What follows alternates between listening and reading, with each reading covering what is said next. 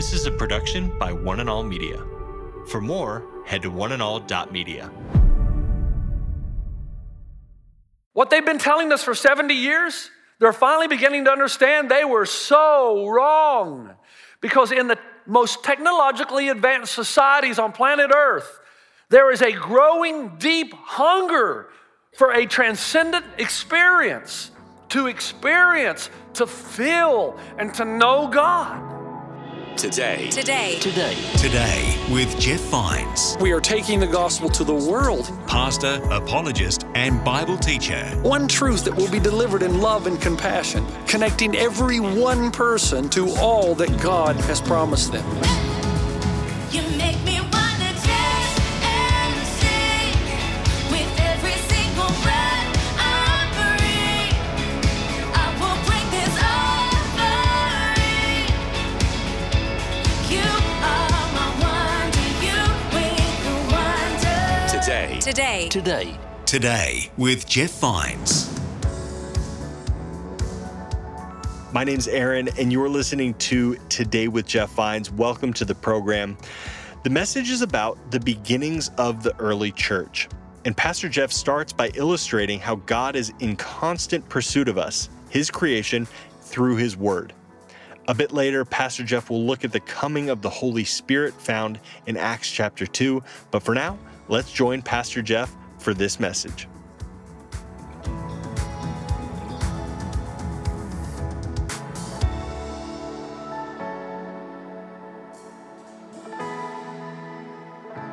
Welcome. So glad you're here. And uh, right now, I want you to turn in your Bibles, if you would, to Acts chapter two. And uh, as you're doing that, I want to tell you a story that I've told you before, but there's a lot of new people who haven't heard it, but I will tell the condensed version. Uh, because there are certain things that happen to us in our lives that just kind of change the way we think. They're dramatic, defining moments that change us forever. And so when I was in Bible college, uh, a friend of mine, my roommate actually, and I... Uh, We were kind of rebellious. I know that surprises you. But uh, we had this kind of rule at our college that we could only attend churches who were affiliated with our association on the weekend. Well, anytime you tell a young person there's something they can't do, that's not a good thing. I mean, it's a good thing, but they're going to rebel. It's just part of life, I guess. So we, we really got tired of attending these churches because they were so, in our mind, not, I'm not sure if it's true, but they were so doggone boring. And uh, we decided we were going to venture out, be little rebels, and visit another church.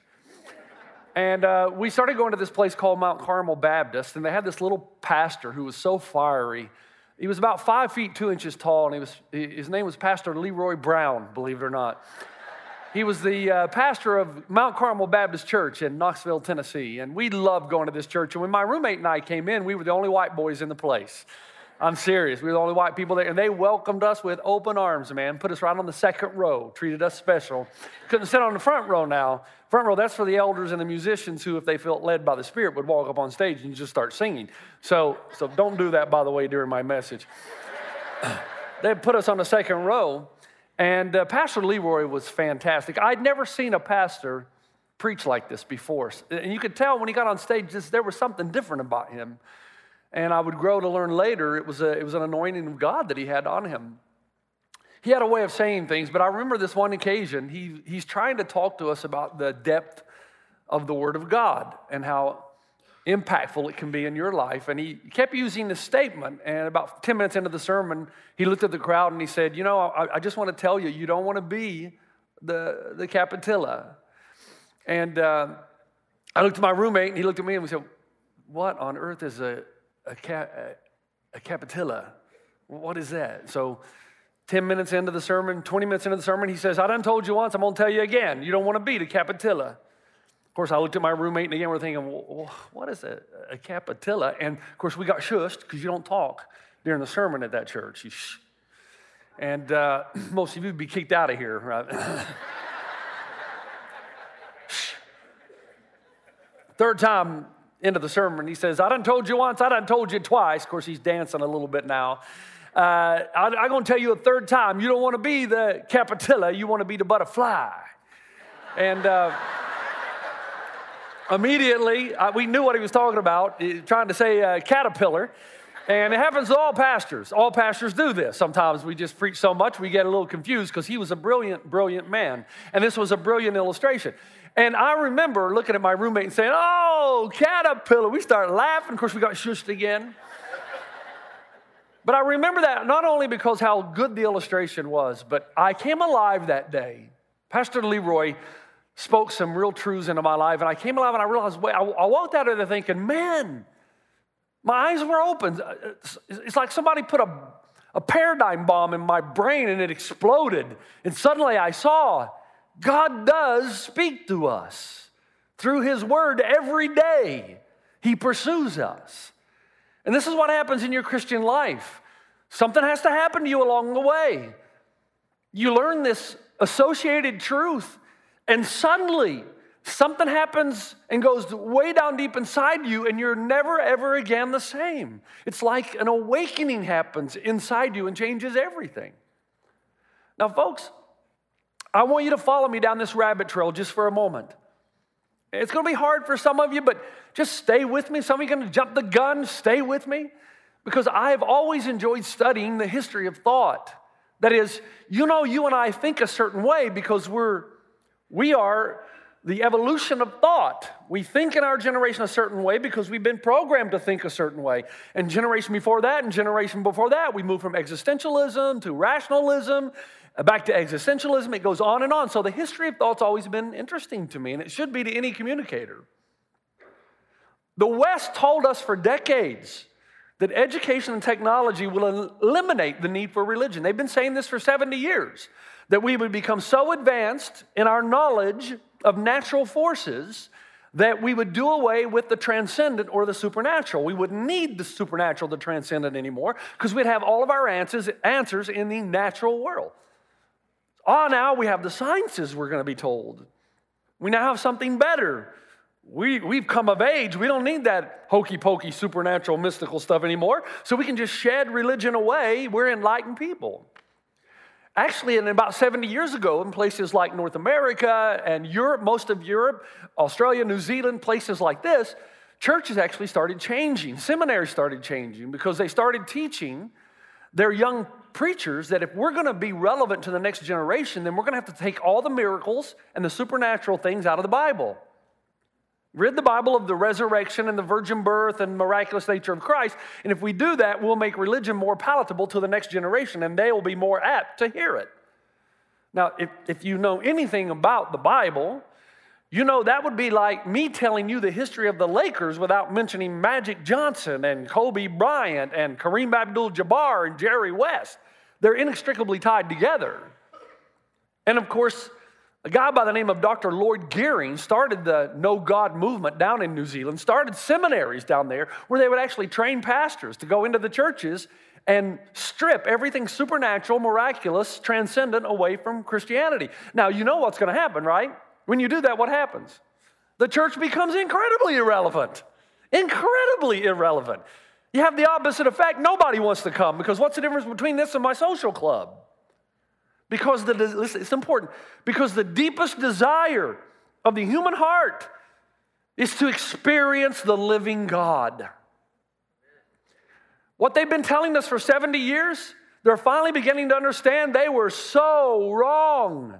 Because in the most technologically advanced societies on planet Earth, there is a growing deep hunger for a transcendent experience, to experience, to feel, and to know God. Now, here's the crucial question, and I've been asking it for years. If it's true, if the reality is that in this world, in the human experience, there is this indelible, undeniable thirst and passion and desire to experience the living God, to have a transcendent experience, if that's true and it's growing deeper and deeper in humanity, then how is it that that could be the only human desire that has no fulfillment in reality? You say, what do you mean? Remember what I said? We desire food. Why? Because food exists. You desire water because water exists. Okay, we desire things because they are real. They exist. We desire the sense of beyond and connect with God because it is a desire that can be fulfilled. Otherwise, it's the only desire we have, innate desire that has no fulfillment in reality. Now, the story of the Bible, for those of you who are new, maybe you came on Easter and there was a transformation that occurred in your life. The story of the Bible is to show you that God is not interested in being a distant God. Has no interest in that. He does not desire to be up there and you down here. He wants relationship.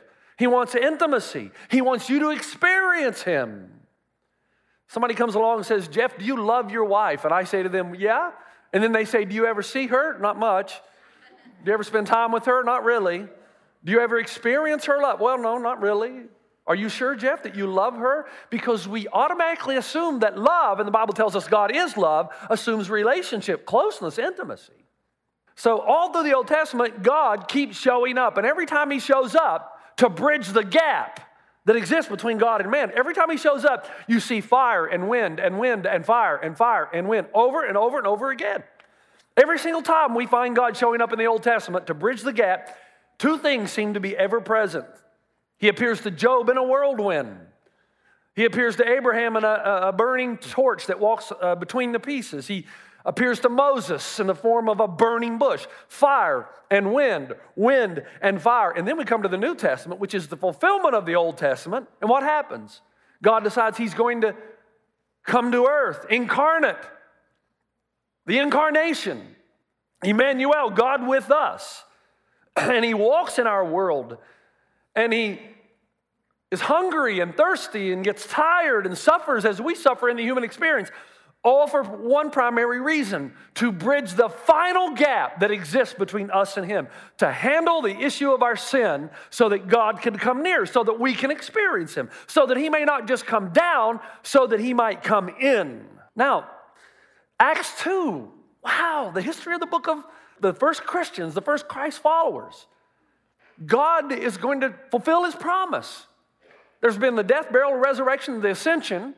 And Jesus said to the disciples, if I don't go away, then the Spirit cannot come.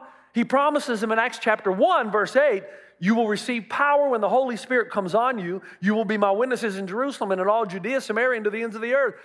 He's saying that I'm going to do something special very soon. The Spirit of God's going to come on the inside of you, and you're going to, you're going to discover a truth that is going to transform you. It's going to be like a paradigm bomb. It's going to change you to such a degree that there are going to be people all around the world who want to be like you. They're going to be drawn to your God. Not everybody, but there's going to be a lot of people drawn, drawn to what you have, what you know.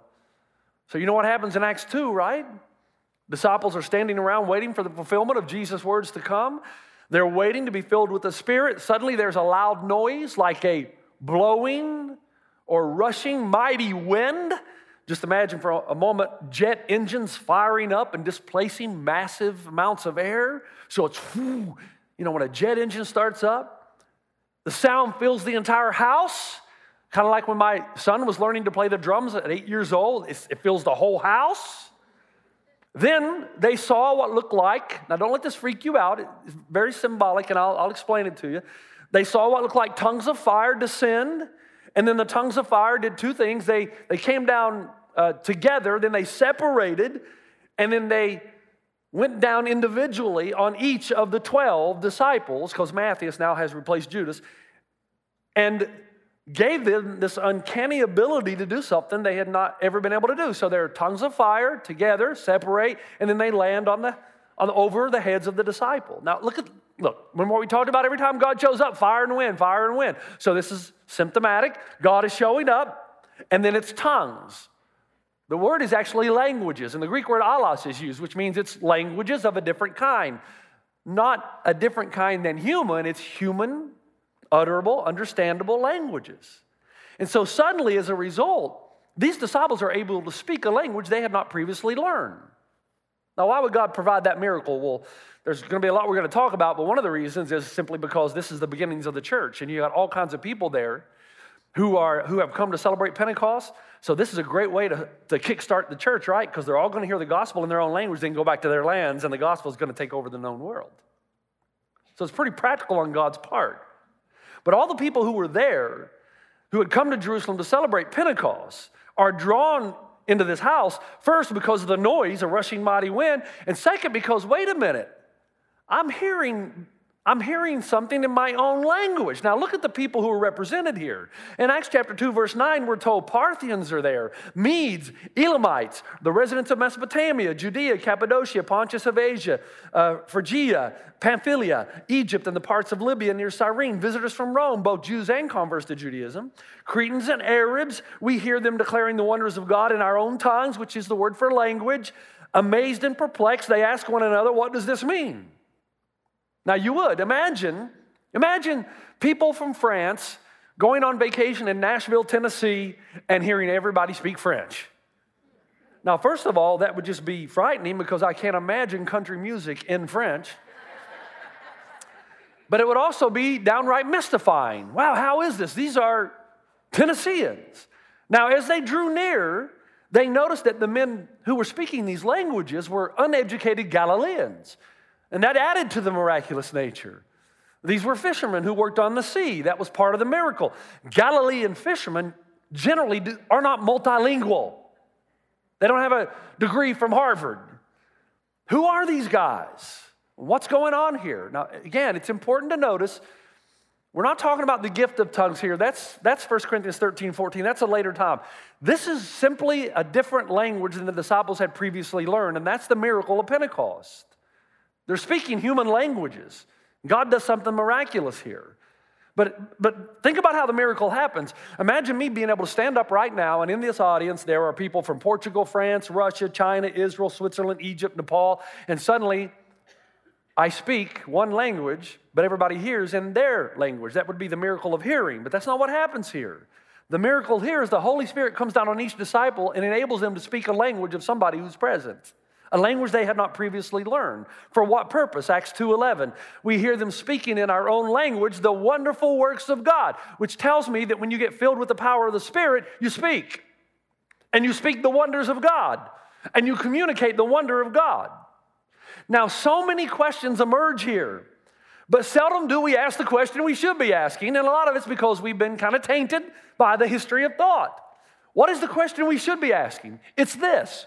Why does God choose the day of Pentecost to release this miracle and to give the disciples what you and I will also have, the indwelling presence of the Spirit of God? Why choose the Pentecost? Pentecost is not the first Pentecost, right? Do you know what Pentecost means? fifty. Why? Because Pentecost is celebrated fifty days after Passover. The first Pentecost was celebrated fifty days after Passover. What happened fifty days after the first Passover when the Israelites were rescued out of Egypt? What happened? Moses went onto the mountain and experienced the transcendent when God came down and gave him the Ten Commandments. And in the giving of the Ten Commandments, Moses has an experience that most of us are familiar with, but don't connect it to this whole event here. Because it was the first Pentecost when Moses comes to God and says, God, give me something more. He says, show me your glory. Remember that? Show me your glory. And if I were God, I'd say, dude, I just wrote the Ten Commandments on stone, came down in fire and wind. What do you want? I mean, but that's like, that's that's how we are. It's how we operate. God, I see what you've done, but I want a transcendent experience. I got to have more of you, man. I want more of you. Show me your glory. Now, we know, so that we don't have to put words in the mouth of God, we know why God came down from the mountain or to the mountain to deliver the Ten Commandments. And it wasn't just to give a show of fire and wind. He said to Moses, I have come to declare my name, to tell you who I really am. I want you to know who I am. I want you to know me in the way that I seek to be known, as a relational God. And then, of course, Moses has this amazing experience, and you'll find it in Exodus thirty-three. He says, God, show me your glory. Give me an experience of the transcendent. I want the good stuff, man. I want to feel good. I need something great that will keep me going during tough times, because these people down here, stiff-necked, man. Ministry would be great if it wasn't for people, God. How does God respond? Okay, I will let my goodness pass before you. Now, you can understand Moses said, what, what? No, it's not the goodness I want. I want the glory and the power. Show me the power. And God responds by saying, okay, Moses, I'm going to show you my goodness. Now, what is God communicating here? He's saying basically this, Moses, if you want to see my power and glory and have a transcendent experience, then I got to show you who I really am. You think you know me, but you don't. I'm about to show you. And if you comprehend who I really am and my nature, when you see it, it'll cause something internally to happen to you, and you will have a transcendent experience that will change you forever. I got to let my goodness pass before you. My goodness. Now, God gives Moses a disclaimer, though, doesn't he? He says, well, I can show you, but I can't show you everything, because if I show you everything, it'll kill you. So I'm going to put you in the cleft of the rock, and I'm going to shelter you with my hand. Otherwise, you'd see all of my glory, and it would kill you. It would destroy you. Now, we're not sure what that means there. Destroy, kill, is it means that, does it mean that it's just too much for Moses to, to comprehend and it would explode too much? Or does it mean that he would actually, because we're not talking about seeing the face of God. There's something happening here, and stay with me. When God puts Moses in the cleft of the rock, have you ever read what happens next? You are now. As he passed in front of Moses, proclaiming, the Lord, the Lord, the compassionate and gracious God, slow to anger, abounding in love and faithfulness, maintaining love to thousands and forgiving wickedness, rebellion, and sin. Yet he does not leave the guilty unpunished. He punishes the children and their children for the sin of the parents to the third and fourth generation. Wow, what an anticlimax. If I were Moses, I said, I, I asked you, God, show me your glory, and you gave me a true statement that gives me the heebie-jeebies. Moses said, I want to experience your glory. I want an experience of transcendence. God says, okay, the only way I can do that is to help you see who I really am, and the only way I can do that is for you to see my goodness. Now, if you're a thoughtful person at all, you're going to read this passage. God says, the Lord, the Lord, the compassionate and greatness, gracious God, slow to anger, abounding in love and faithfulness, maintaining love to thousands, and forgiving wickedness, rebellion, and sin. You're going to see that. And you say, on the other hand, God says, yet he does not leave the guilty unpunished. He punishes the children and their children for the sin of their parents to the third and fourth generation. I am the Lord. And if you read those two back to back, any thoughtful person is going to do what? Man, God is schizophrenic. He doesn't know who he is. First, he says, I just want to love people, and I seek to forgive people who are wicked. And then he says, but I by no means are going to clear the guilty and leave any debt unpaid. And this is in the context of God saying to Moses, I'm going to show you my goodness. And in showing him his goodness, he says, I will no, never overlook a sin. How's that good? Well, part of it is, if you remember last week, we used the example, if a man commits a crime and has his day in court, and then he goes to the judge and says, Judge, you know, I know I did this really bad thing, but I'm really sorry. And the judge goes, oh, well, if you're sorry, boom, next case. If you have a judge that takes criminal activity so lightly as to allow a person to go free without justice to the victims, we would not call him a good judge. On the other hand, God says, you know, I love people. I don't want anyone to perish. I want to show kindness even to the wicked of the world. Now, why does he say that? Again, because he's good. I want to punish evil. Why? Because he's good. I want to forgive wicked. Why? Because he's good. Now, most people will see that and say, well, it's just obvious. God's going to have to choose. When hearing this for the first time, most people, well, he's got to make up his mind who he really is. He's either going to act on his justice goodness and punish evildoers, or he's going to act on his love goodness and forgive and show mercy. Now, if that's what you think, then the Spirit of God has never come on you. He's never filled you with his truth, and you don't yet get it. And that's a big part of why you're struggling. You've been listening to Today with Jeff Vines. Thanks for joining us. Next time, we'll bring you the rest of this message from Pastor Jeff. The captives are able to be set free by the power of the Spirit in them. You're able to forgive people you never thought you could forgive. Your mother, your father, your brother, your sister. You're able to take hold of private disciplines that you never thought you could.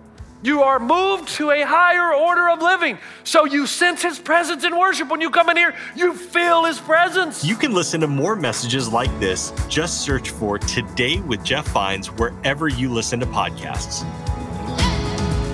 You make me wanna dance and sing with every single breath I breathe. I will break this offering. You